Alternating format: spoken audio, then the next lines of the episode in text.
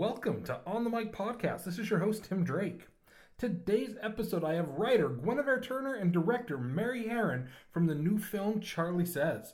Uh, you may best know Guinevere and Mary from the hit film American Psycho, as well as the notorious Bettie Page and I Shot Andy Warhol. Uh, I've been a fan of their work for quite some time. Uh, I was very excited to be able to chat with both of them. Uh, I actually didn't know I was going to be speaking with Mary until after I'd gotten off the phone with Guinevere, um, and their publicist reached out and said, "Hey, we've got Mary for you if you can do this in just another hour here." Uh, so it was a little rushed, but I was really excited to talk with her. both of them, you know, just have such a cool story of how how they kind of came together um, and working on these films.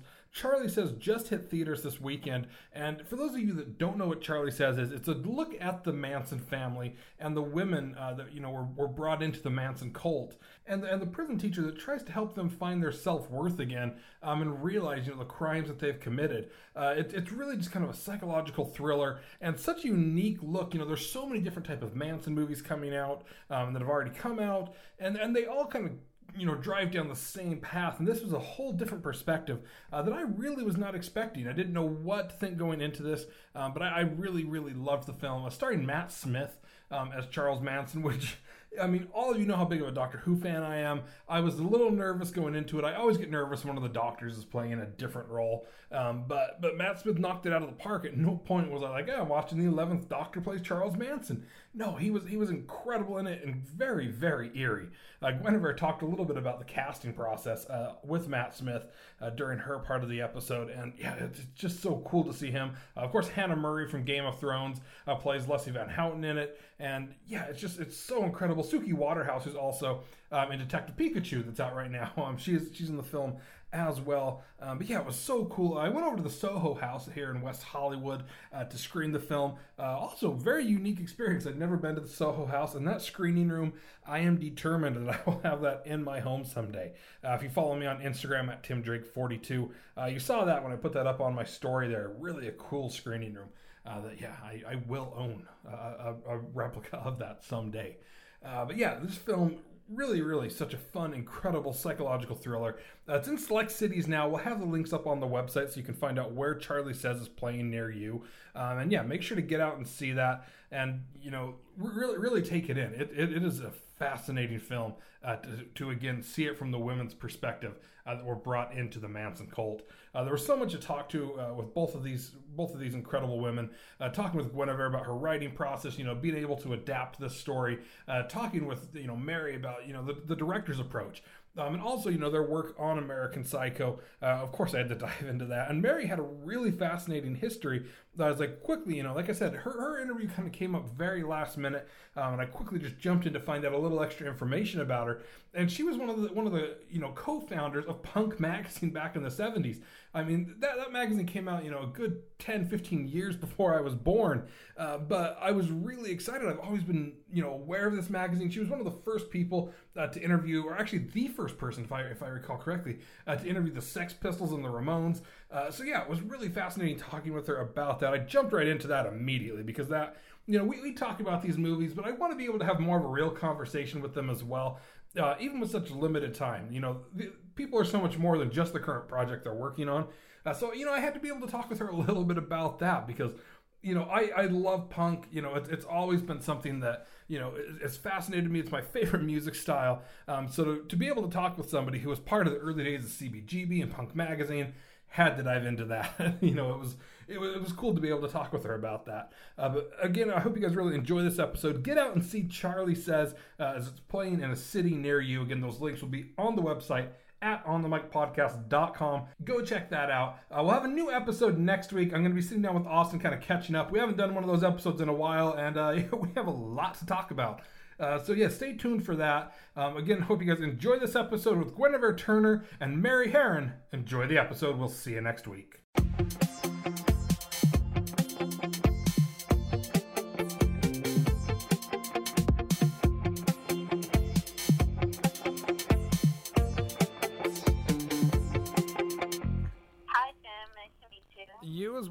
Excited to talk to you here, Guinevere. So we'll just dive into things because I know that our time is kind of short today. Um, okay. But first off, so I've, I've always seen your name uh, come up as a writer um, on, of course, one of my favorite films, American Psycho, um, as well as Go Fish.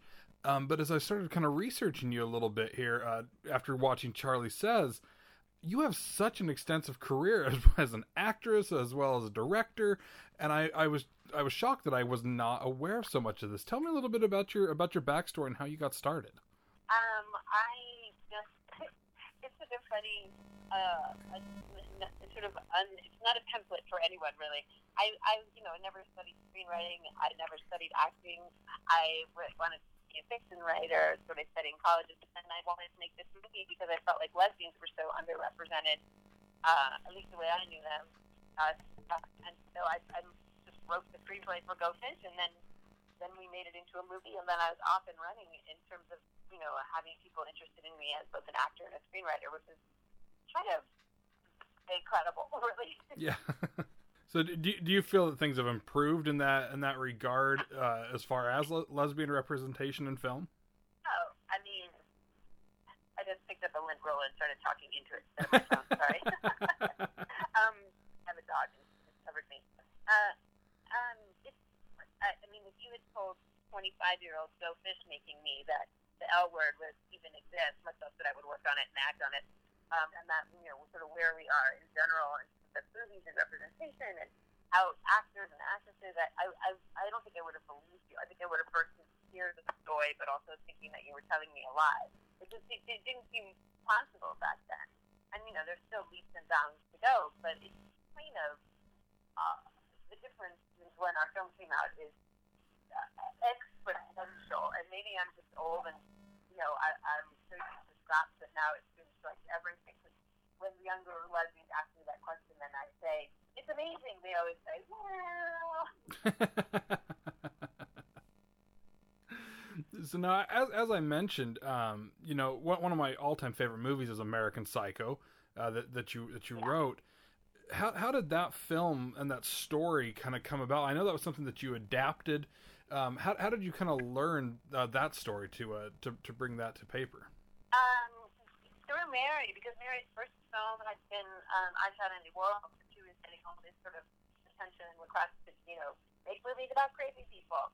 Um, but this one, she, you know, she was had read the book and sort of been aware of the kind of cultural phenomenon that it was. And she came to me because we were all already working on our film, Notorious Bettie, and she said, she knows me and she knows I don't like scary movies. oh, which is hilarious, I know. Um, and she said, You're going to hate me making you read this book, but I think we can make a really good movie out of it. Um, and so I did, and I did hate her, but I also saw her point. Um, and so that's how that came about. It's just um, Mary. It's the same thing. The same way that I got involved with Bettie Page. Mary's like, "You look like Bettie Page," and I'm like, "Who's Bettie Page?" And then cut to five years later. American Psycho. Have you read it? And I'm like, "No, what's that?" I'm like, at least in the case of Charlie says, I knew when I wrote the screenplay on my own and then brought it to her. Uh, so I um, maybe finally figure out how to be culturally relevant without her. so now you, you you bring up Mary. How how did you guys kind of come together? Because Charlie says is is it now the third film that you guys have worked on together? It is the third one that we've made, and we have an entire fourth one that we've written. Oh, excellent! Uh, that will be next um, as soon as she's done making her next one, which she wrote with her husband. Um, it came about literally because we had the same producer for our first film. Christine Vachon was the producer of Charlie, of, um, I Shot Andy Warhol, and then of my first film, Go Fish. And so Mary and I just met because we, you know, we ended up in the same room. And, and literally, the first thing that one of the first things that Mary said to me was, "You look like Bettie Page." I said, "Who's Bettie Page?" Um, and uh, and we started talking, and then we almost immediately decided we were going to try to write something about Bettie. And there was an immediate affinity in terms of you know, just being able to sit down, exchange ideas, write things down, to build off each other's ideas. You know, that's so rare. And, you know, we've been talking about it. We've been asked about, you know, why, how are we doing it decades later? And it's funny because we, not like it's really evolved, it's like it was all, always already so easy and obvious. And, and you know, over the years, even when we were telling each other what we are working on for notes, uh, there's a, a creative trust. And, uh, since it's been, I think we met in '97. Uh, I also, you know, I knew her before she was married, and now her children are in college. So now it's just family. Yeah.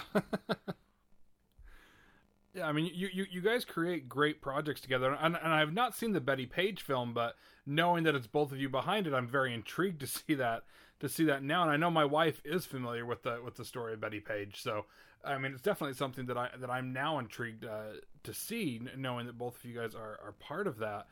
Now, as it's just different from our other films, but it's, but in a weird way, Charlie says it's like if American Psycho and Bettie Page had a baby. All right. I, I I'm I'm intrigued even more just hearing you say that. so now, as as Charlie says, kind of came around. I know this is another adaptation. Um, when when it comes to kind of adapting these stories, what is your approach to be able to, you know, not just honor the prior author's work, but be able to make it unique and kind of your own story? Well, technically these are uh, the, this movie is an adaptation of two books, but in actual fact, I read the family, the Ed Sanders book, and then sort of thought, oh, this is so Byzantine, and so, like everyone, everything about this book says a lot about the writer and his relationship to it as much as it does about the story. And so I thought, oh, I need to start from square one. And so I just started reading everything and watching everything, and then eventually I found Karlene Faith's book.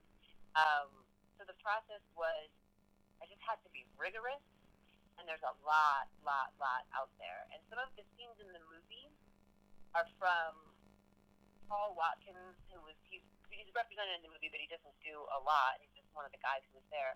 He just he he did some great interviews, and I had to sort of dig and find literal just images of like pages of you know these weekly sort of alternative papers from the mid 70s, and some of his descriptions of scenes are scenes that are in the movie. So getting that deep, um, which is fun, but ultimately was uh, overwhelming. Like I had to stop and make some choices. Um, but Karlene, when I finally got to that, I thought, okay, this is this is this is from her, and this is something that I can uh, build a, a framework for the film around. Yeah, it's it's it's it's really a unique way that you went about it too. You know there's there's so many different you know manson type of movies and things that tell the story.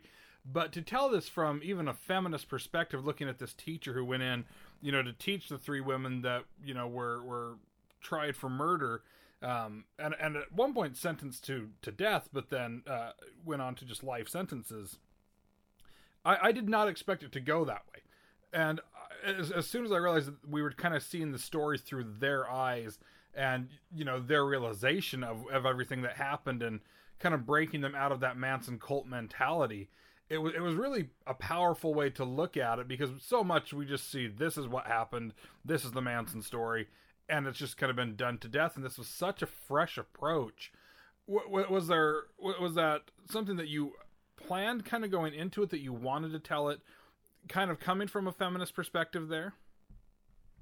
Um, I think I wanted to tell it from the women's perspective, which is an inherently feminist thing to do, given how they've been represented. Right. Um, and so, so that's why I was just doing research because I was really trying to find something that divided them out as individuals. And there was stuff. I mean, Susan Atkins wrote her own book, and eventually I found Carly's book, so I could figure out who they were. I mean, uh, you know, sadly or wonderfully, just the act of seeing them as individuals is it seems like a feminist act. And then when I discovered that she was the, the warden of that prison, A was a woman, which was very rare in the early 70s, and B wanted to give to use the, that expression, I want to give these women a feminist consciousness. I was like, I have hit the jackpot.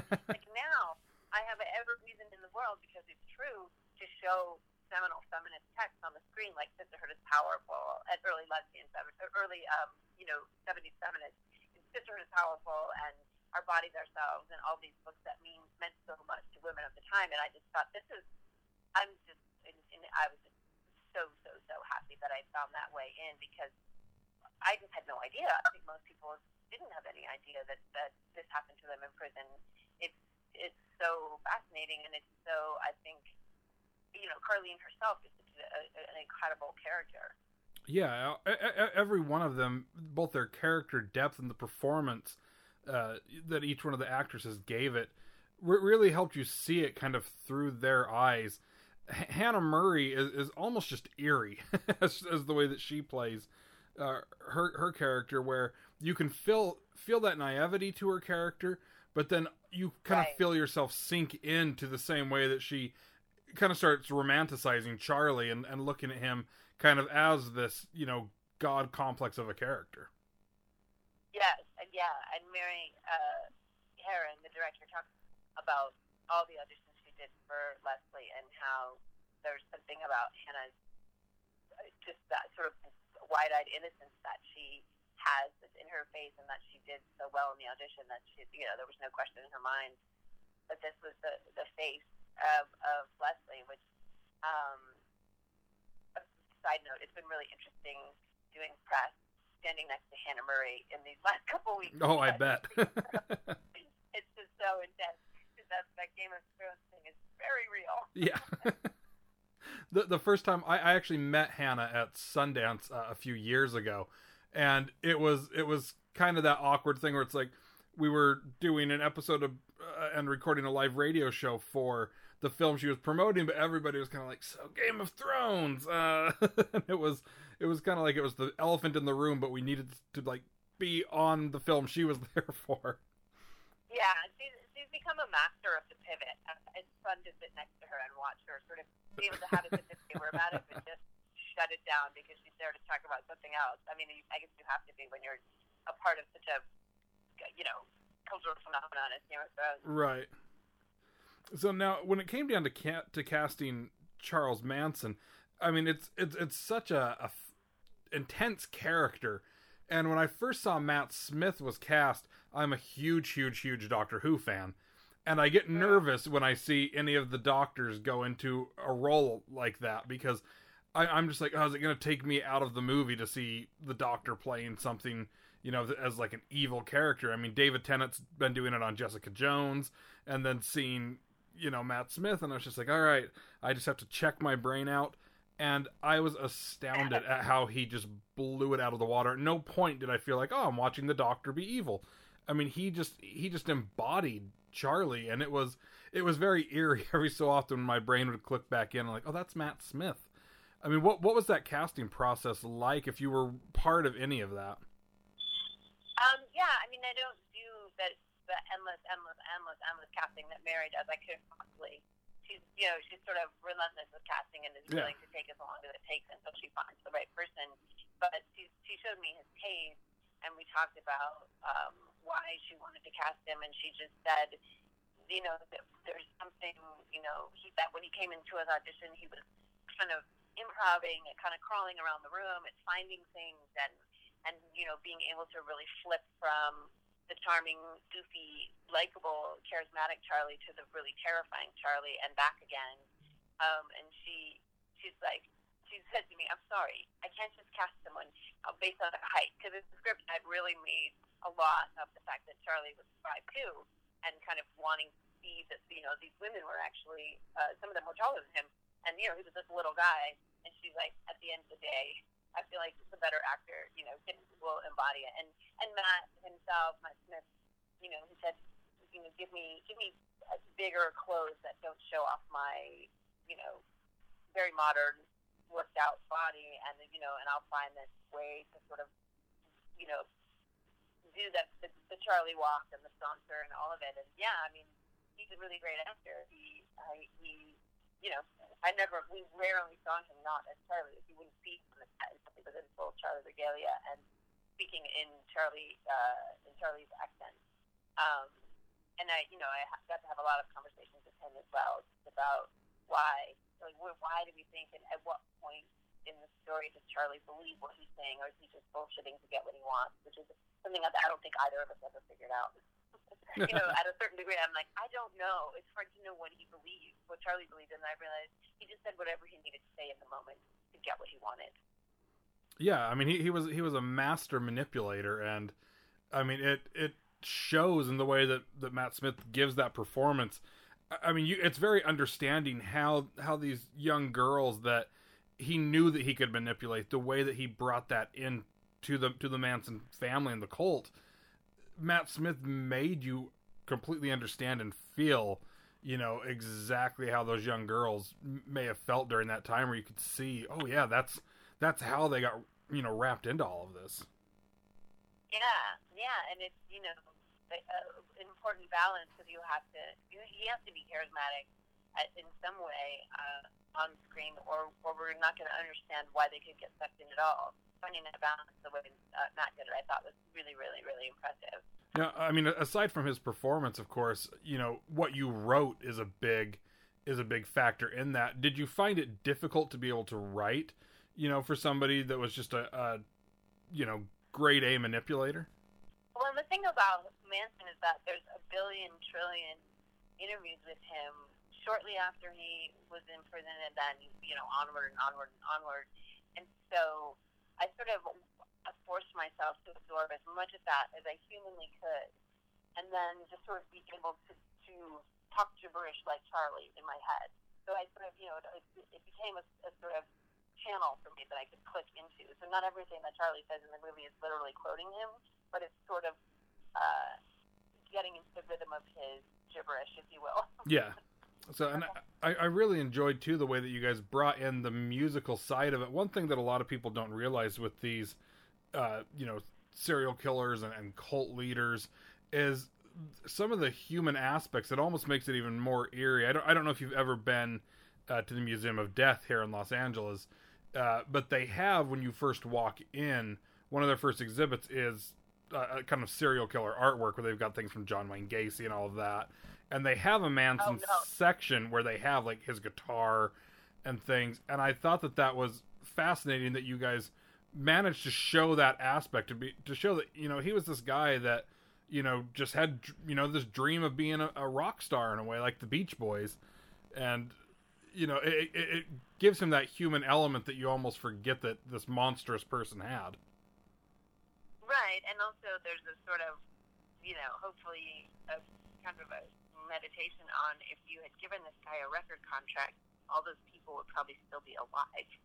Do you know what I mean? Yeah. Because at the day, he just wanted, you know, he wouldn't have needed those followers if he was on a stage with people yelling and screaming his name. You know what I mean? He wanted to be a rock star. Uh, so I thought it was really important to show that because, um, because you know, there's a part of all of us that want to be a rock star, and, and that was the only kind of relatable thing that I could find about him. Um, but also, I just felt it's like as part of, as part of the demystification of Charlie process, I thought it was really important to show that once he realized that Terry Melcher wasn't going to give him a record contract, he, things really did take a, a sharp turn. Yeah. Um, because he he he desperately needed another thing to keep his followers engaged, and so he just went all the way to town with the Helter Skelter idea. Yeah, it, it, it was very very eerie to see him switch you know, it, it was just like something broke in his brain in a way that yeah he, he just goes off the deep that, end. You know, Matt Smith just learned taught himself to play the guitar and taught himself Charlie's songs, which is also very impressive. And and I think it's also really important to show to really hear and see what Charlie's music was to judge for yourself. Like, you know, was it good enough to have you know been a record? And I mean, Mary always likes to say that she because we, we all, you know, the, the songs get stuck in your head if you live with them through the editing process mm-hmm. and shooting and everything. And Mary says, I feel like he could have had at least one hit. Yeah. Because they, cause they are, there's a catchiness. Yeah. Yeah, there, there, there, there definitely was. I, I was intrigued by that. The first time I'd ever heard some of his songs, uh, I, I think it was actually at the Museum of Death. They had some playing, and I was, I was intrigued. I didn't realize that he actually did have some talent. yeah, some. Yeah, not. It was, he wasn't terrible. Yeah. What now? One scene that really stuck with me, and it's only because I literally live about a mile and a half from it, is the scene in the La Bianca house. I, I actually, with the project that I'm currently working on, we had actually shot some stuff up in front of it uh, a few months ago. So it was it was kind of kind of hit close to home to see that and kind of know that history and be like, that's just right down the street from me, and to kind of see it brought to life, knowing the history every time I drive past it it was uh it it, it it resonated on a on a very weird tone for me. Right. I mean, yeah, and just knowing that they those it was so randomly, literally. I'm sure you know this. Charlie had been to a party at a house next door, but those people weren't home, so he's just like, let's just try these people. It's, yeah. It's so uh, sort of bone chilling that it that how uh, arbitrary it was. Yeah, it's it, it is such an eerie and just creepy situation and yeah, that just going past that home, you you feel the the kind of ambiance now, knowing that history. Mm. So, Guinevere, I, I, appreciate you taking the time to, to call in. Uh, now, Charlie says, I know it's kind of on the festival circuit right now. You guys just did Tribeca. What is kind of the future uh, for Charlie Says, and where are people going to be able to see it? Uh, it is coming out in theaters tomorrow. Oh, wonderful. Um, yeah, certainly here in LA. It's playing in North Hollywood. It's playing in the theater in Hollywood, uh, Pasadena, Glendale. Um, and I highly encourage people to see it on the screen while they can because uh, it's really, really beautiful cinematography and up close performances that on the big screen are kind of breathtaking. Uh, but it's also on digital platforms May 17th. Excellent. So we'll make sure we have the links there for people to be able to find tickets and everything um, online. I can't speak, you know, high enough praises about this. Just be, again, you know, it's such a unique take on the Manson story, and I absolutely love what you and Mary uh, put together for this film. Thank you, thank you. Not a problem at all. Well, thank you again for calling in, and I hope you have a great rest of your day. Thank you. We'll Bye. Start off, I'm very excited to be talking with you. I just spoke with Guinevere a couple hours ago, um, and I, I, was telling her I've always been very familiar with you guys, of course, because of American Psycho, uh, which is one of my mm-hmm. all-time favorite movies. But as I was reading uh-huh. reading up a little on you, you have such a fascinating past before you even got into film that really is intriguing to me. Um, and that's that you were part of the early '70s punk scene and helped start yeah, Punk yeah. Magazine. Yes, yes, I did. Yeah, yeah, mid '70s. Yeah, '75, 75. Yeah. How, how did that kind of come about, and what was that experience uh, like? By, just by accident. I happened to when I left college, I, I University, and then I moved to New York, and I got a job in a uh, for room and board. You used to be able to get these jobs for the Village Voice for room and board, and and the job I got was in a film commune. These people were trying to make a movie, which sounded to me pretty bad, but it was fine. It was interesting, and I I was I ended up being the cook in the kitchen all the food, and uh, I met one of people came in who had been working on one of their projects was this kid named um, like know, uh, who of course, and I you know we got talking, we got on well, and he said that he had a friend who was starting a magazine. I said I was want to be a writer. He said, "Oh, my friend's starting a magazine," and I asked him what it called, and he said Punk, which probably is just brilliant name because that was before anyone had ever heard of punk rock. Yeah, it was just like a punk was like a churchy kid. And so I thought, oh, that's so funny, the. So, anyways, then and John Holmstrom, the editor of Punk Magazine, and I all went to CBGB the first time any of us had ever gone. And we went and we took to see the Ramones, and Lou Reed was there, and they got a, uh, an interview with Lou Reed, and I interviewed, because they were busy, I, I interviewed the Ramones, which was the first, I think, published interview with the Ramones. So that started that, and I, you know, um, was on that since for years, and um, I'm still, you know, yeah, that that's absolutely uh, incredible. Friends with, uh, you know, people in that time. I've always been so fascinated by that by that early era of punk and everything at CBGB. I'd always I'd worked in music for a bit and I'd never had a chance to visit CBGB before it closed and so I'm always so envious of anybody that got to experience it especially in those early days as it had started. Yeah. No, no, it was wonderful. Yeah. So, so now, as, as I talked with with Guinevere, uh, she had, she had mentioned to me uh, because you guys have worked worked on a few movies together, um, and I was curious, you know, how American Psycho kind of came about, and she said that it was something that, that you had, had talked her into reading. It wasn't usually her her kind of thing. She didn't like scary type of of uh, subject matter. How did you come across the the book and the story uh, for for American Psycho? Well, I had read the book when it came out in England um, because I was working on a, an art television show in England. It, it, was kind of a scandal, the book in England, and, and one of the producers on the show I was working on refused to refused to allow any, uh, anything about the book uh, to be done. And I'd read Less Than Zero and really liked it, so I thought, how would I see what this book is that's causing all this outrage. And when I was reading, I thought this is really misjudged. This is actually a brilliantly satirical is very violent word. And uh, so I felt the book was, was, was had a lot of brilliance and was very, very underrated. But I didn't want to make a film of it. That was the last thing. That's fine. But after my first film, I should have watched Sundance. I got a call from someone involved with, with the film project that said, you know, would I be interested in directing it. And and so I said maybe, but I they sent me a script that I would have to write my own script. I started working on it, going through it, and, and, and getting some ideas together. And I thought I really want to work with someone on it. And and Guinevere had had her film, uh, which was Go Fish, you know, the first lesbian romantic comedy. Um, and I thought, well, well that's a great because you know, the American Cinema was famous for being misogynist awful misogynist work, always violent against women. I thought, well, if Guinevere is into it, you know, no one can accuse us of being misogynist. So I just done this, you know, film about a radical feminist, and she just did Go Fish. So I think together we would have a lot of confidence approaching material. And and we read it, and she found the same things funny and satirical that I did, and, and she found it more of a critique of masculinity than a celebration of it.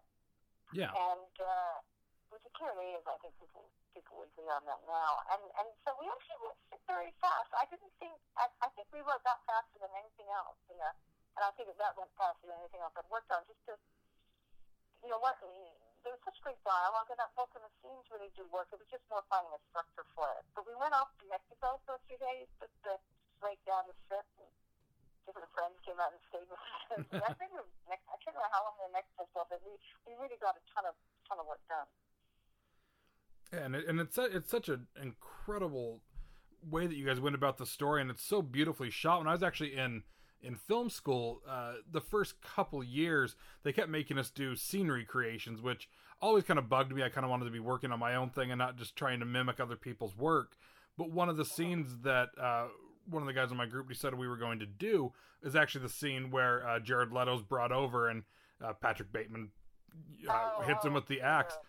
And Yeah. it seems, you know, just to like the general moviegoer that it's, you know, just this very brightly lit scene and that, you know, it, it, it doesn't, people don't really realize how much work goes into trying to recreate such a, a gorgeous shot scene. And that has always Yeah, stuck yeah. with me where I already loved the movie, just seeing all the work that you guys put into it.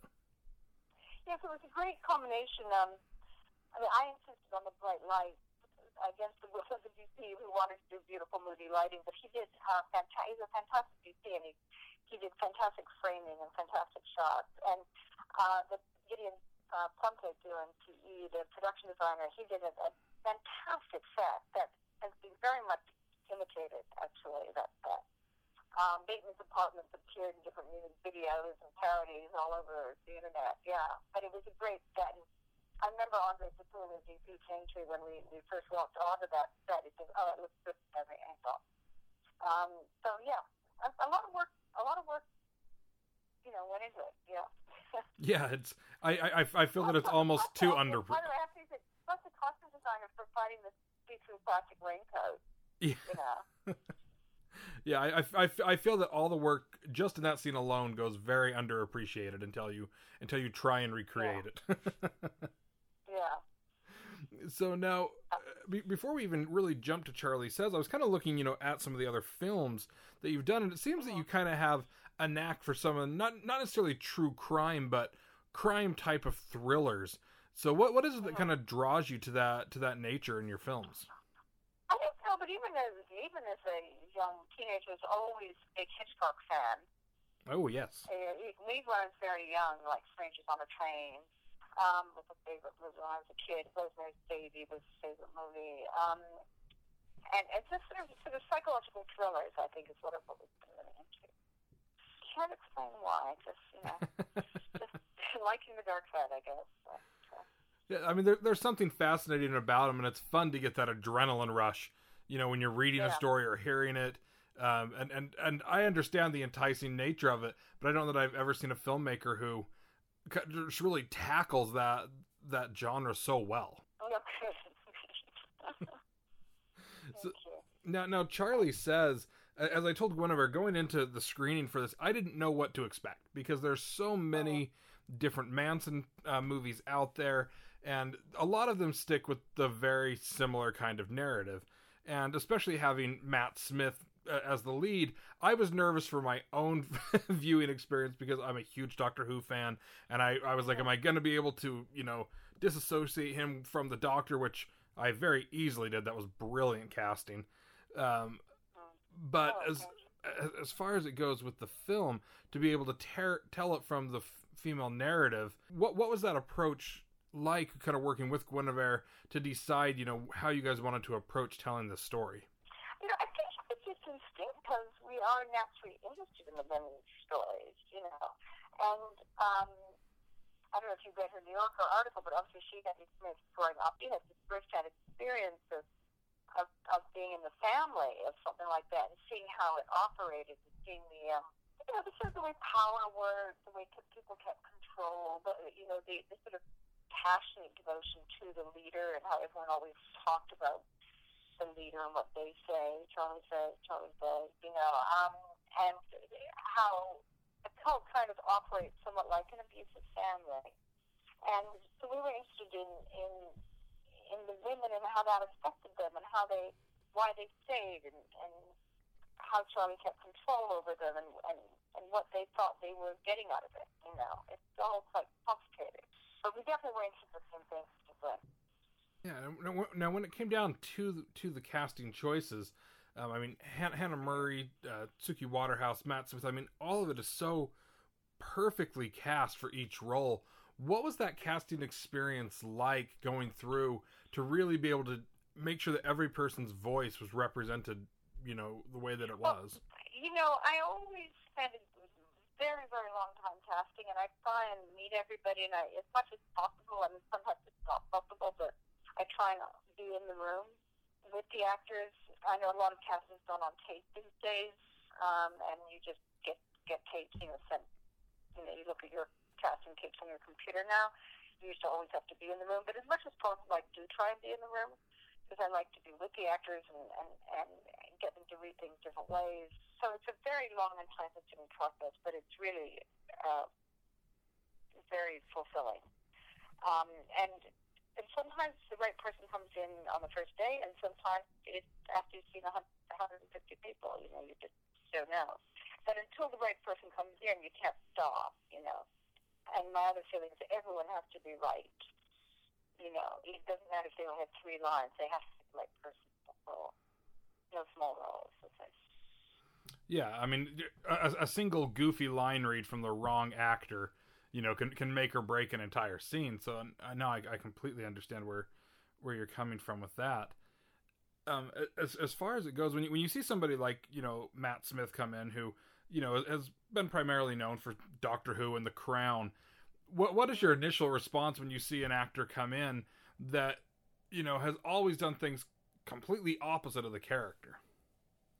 Well, actually, I, sent me a clip of a kind of movie that Ryan Gosling directed.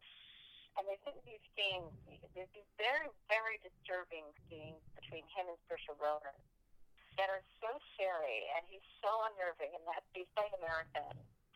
And uh, I, I recommend watching him in those scenes because uh, when I saw those, it's like, yeah, wow, he could do Charlie, no, no problem.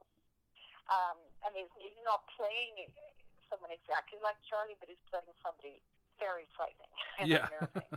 crazy, a little crazy. So it's like, no, this this guy can play. anything. He's one of those chameleon actors. You form.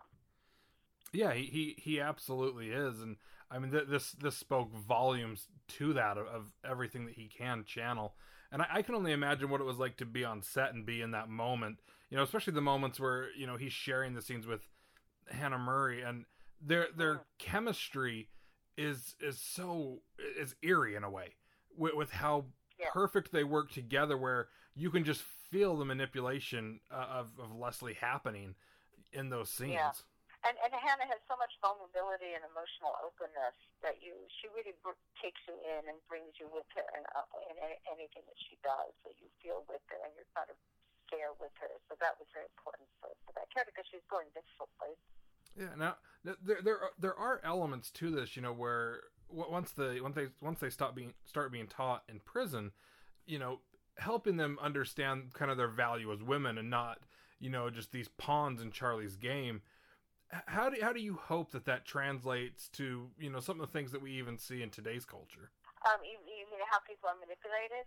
Yeah. Um, I mean, I, th- I think it's I think we see in politics. You know, we, we we see cults everywhere, and I think it's people's what's that? People's desire for belief and desire and, and, and their vulnerability to someone who tells them that they know exactly what you know what the truth is. And in a way to somebody who's kind of swaggering like Charlie and seems to have huge confidence, you know. Look at Donald Trump, you know, huge confidence, you know, it's, you know, a lot of fun fun man going on really. I'm a billionaire. Yeah. like, oh, are you really? You know, I'm the richest man in the world, you know, and you know, I'm a hugely successful, brilliant businessman. And and um, you know, just like the um the head of that cult that's happening in in Los that was happening in California that the that's gone on trial next to him. Yeah, yeah, so that, uh, yeah. I'm the most educated, most uh, most most ethical person in the world. okay, it's like some small fun man. But he he convinced a lot of influential people. So we need to really look at this and see how it happens and why does it happen and what's the vulnerability? How does someone play on the vulnerability or people's desire for belief, which is really the key in any fraud and all cults to some extent I think are a bit fraud, is people's desire to believe. Yeah, that that's very very true, and I, I, I kind of think it's funny that you know you you you mentioned uh, you mentioned Trump in there, and when I was talking to Guinevere, she mentioned you know if Charlie maybe just would have gotten that record deal, you know all yeah. of these people could have been spared, and I kind of thought to myself even when she mentioned that, yeah, it's kind of like if Trump would have just gotten that Emmy, maybe we would have been spared. yeah, if he just on the Emmy, just show was still going on, he wouldn't feel the need, you know. right. All I would be satisfied. I know, I know. So I, I, abs- yeah. yeah.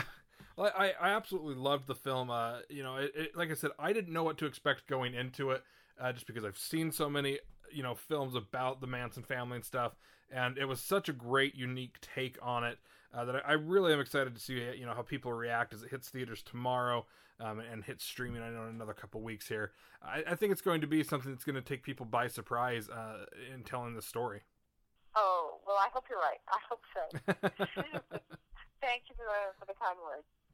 Not not a problem at all. And I look forward. I, I saw that one of your projects in development, kind of kind of going back to what we started at at the uh, at the beginning, the '70s punk, is that you're working on an adaptation of Please Kill Me, and I cannot oh, wait to see. That sadly no, because we lost the rights to that. But, oh no! Uh, we have other interesting. I've got other great projects. I've got a project with Guinevere that we're going to do, and uh, I have a project that I'm about to shoot uh, this summer at the end of the summer. So.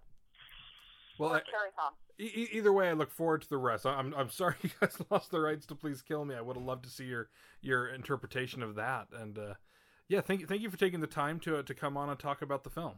Thank you. Take care. Have a great day. We'll see Bye. you.